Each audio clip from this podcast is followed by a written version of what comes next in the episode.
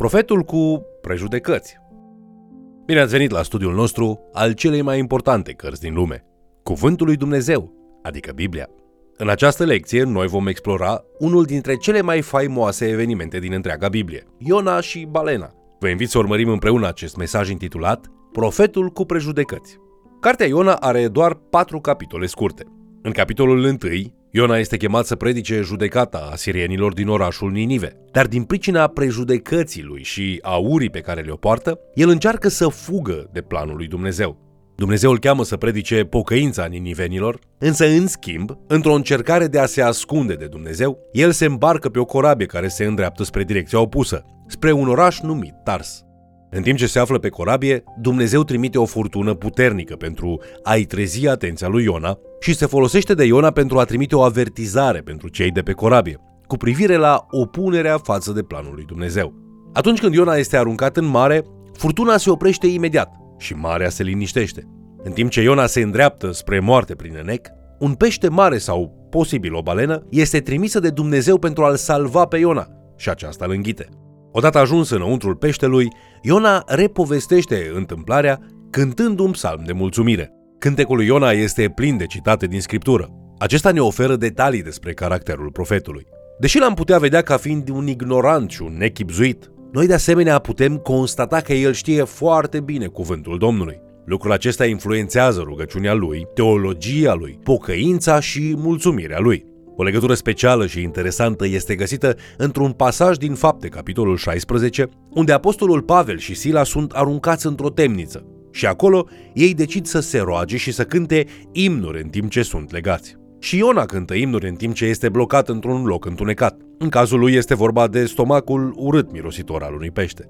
Iona își încheie rugăciunea de mulțumire spunând în Iona, capitolul doi, versetele șapte la nouă. Când îmi tânja sufletul în mine, mi-am adus aminte de Domnul și rugăciunea mea a ajuns până la tine, în templul tău cel sfânt. Cei ce se lipesc de idolii de șerți îndepărtează îndurarea de la ei. Eu însă îți voi aduce jertfe cu un strigăt de mulțumire.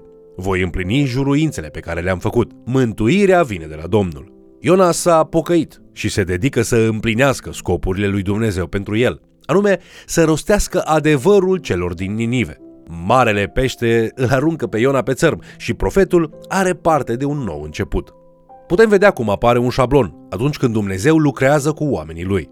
Dumnezeu permite și câteodată plănuiește încercări pentru ei, sperând că ei le vor face față și le vor depăși dacă se vor încrede de plin în el. Dumnezeu știe că putem învăța multe dacă suntem eliberați de probleme, dar El, de asemenea, știe că există unele lecții pe care le putem învăța doar în mijlocul suferinței, ca și în cazul lui Iov, în mijlocul plânsului, ca în cazul Mariei și Martei, sau în exil, ca și în cazul poporului lui Iuda. Dumnezeu spune mergi și Iona nu doar că spune nu, ci începe să fugă de Dumnezeu. Dumnezeu răspunde atitudinii lui spunând ceva de genul: lasă că o să mai vedem noi.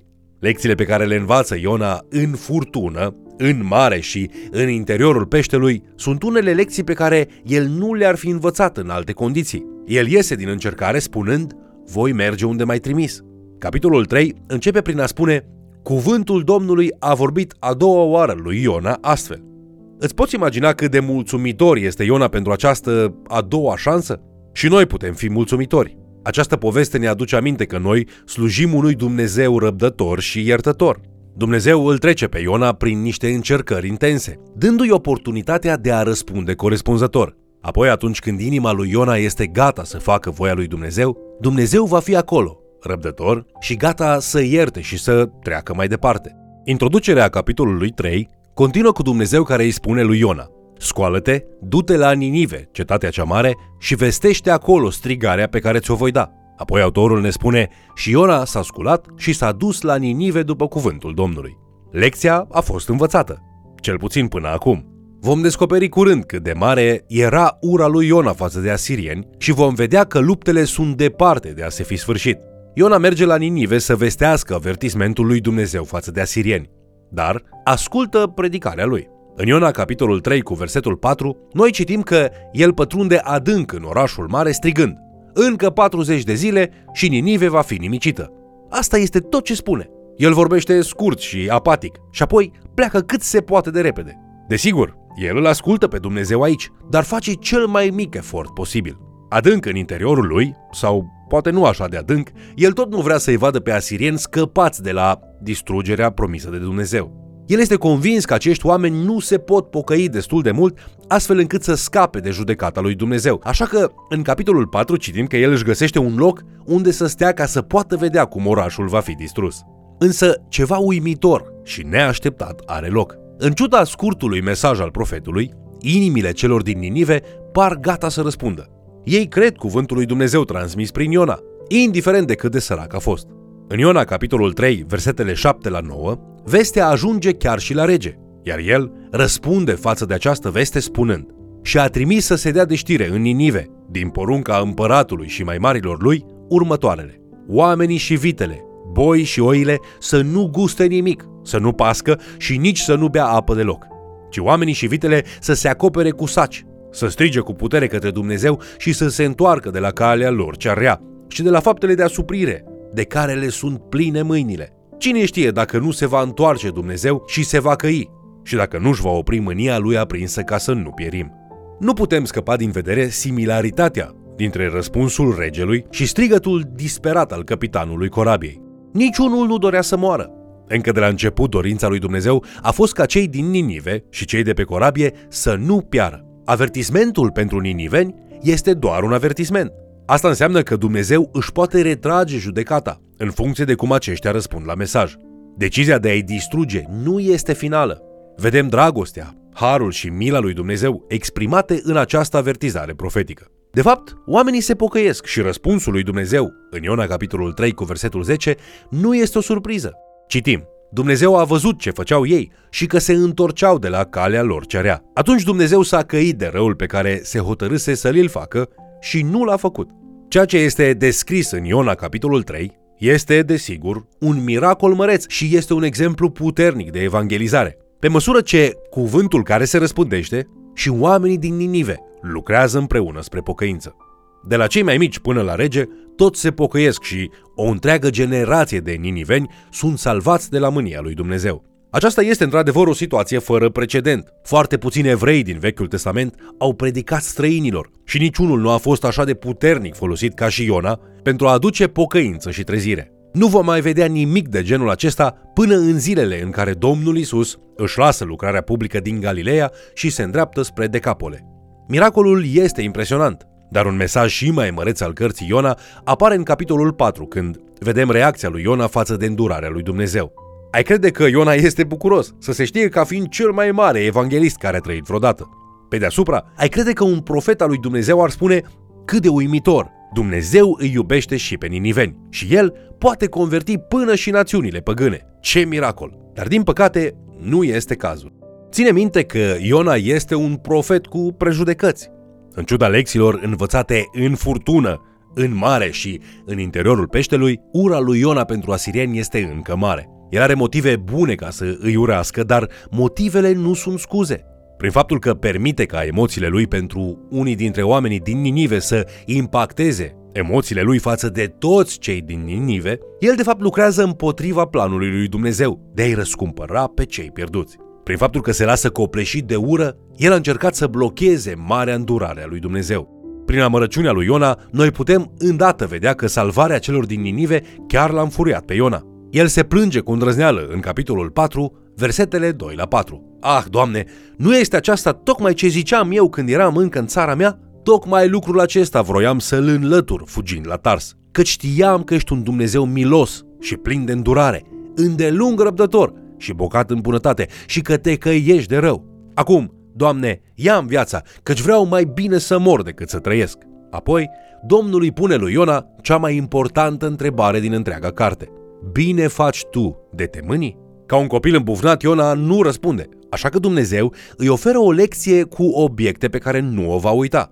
Întocmai ca atunci când Dumnezeu a purtat de grijă să trimită un pește să-l salveze pe Iona, tot așa acum Dumnezeu face să apară o plantă, un vierme și un vânt care să-l învețe pe Iona o lecție care îi va schimba viața. Planta crește ca să îl adăpostească pe Iona de căldura soarelui. Iona este ușurat și fericit. Viermele însă mănâncă planta, așa că aceasta moare. Iona este trist și se simte inconfortabil.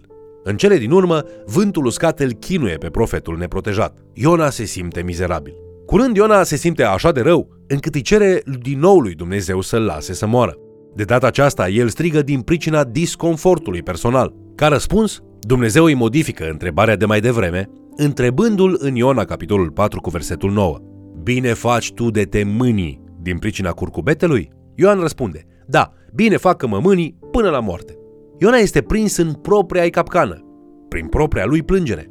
Domnul face ca mesajul central al cărții să culmineze în Iona, capitolul patru, versetele zece la doisprezece. Ție îți este milă de curcubetele acesta, care nu te-a costat nicio trudă și pe care nu tu l-ai făcut să crească, ci într-o noapte s-a născut și într-o noapte a pierit.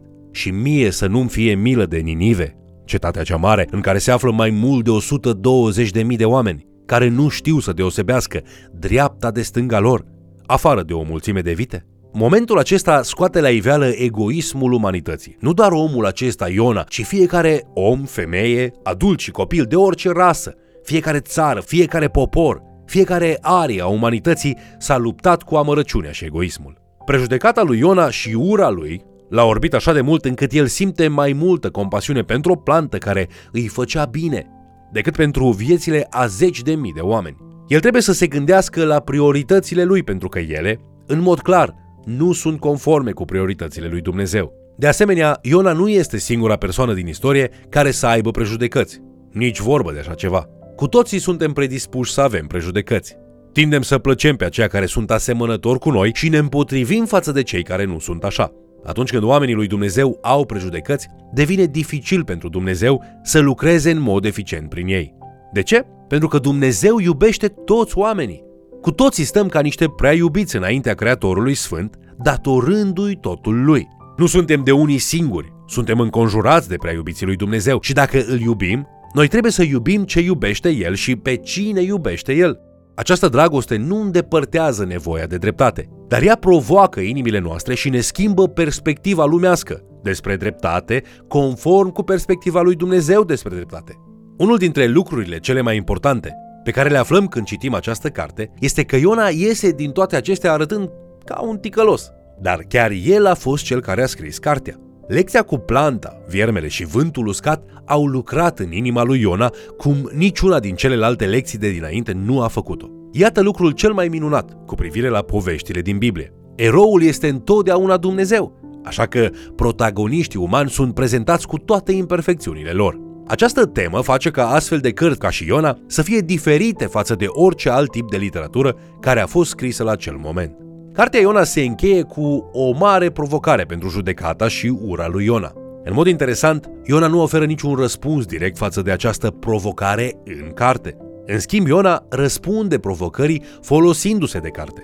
Prin faptul că își împărtășește povestea cu lumea întreagă, Iona ne spune cât de răzvrătit a fost, cât de copleșit de prejudecăți a fost el și cât de credincios a fost Dumnezeu în ciuda a tot ce s-a întâmplat. Cartea Iona este o autobiografie care îl cheamă pe cititor să învețe din greșelile lui Iona și să aibă inima lui Dumnezeu în ceea ce privește pe cei pierduți. Aceasta înseamnă pocăință. Vă mulțumesc pentru că ați fost alături de noi studiind Cuvântul lui Dumnezeu. Acum, la încheiere, să ne întrebăm: sunt eu ca Iona cel din carte sau sunt ca Iona cel care a scris cartea? Îl împiedic eu pe Dumnezeu să mă folosească, să ajung la cei pierduți din cauza prejudecăților mele?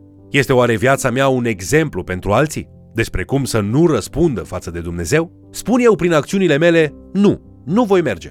Sau chiar, bine, mă voi duce, dar nu o să-mi placă.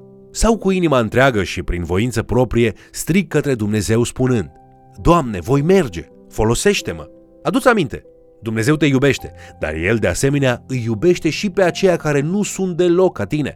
Dumnezeu vrea ca prin viața ta să arăți inima Lui pentru alții și să împarți mesajul Lui cu ei. Te invit să ne urmărești în continuare și, de ce nu, să mai chem cel puțin o persoană să ni se alăture.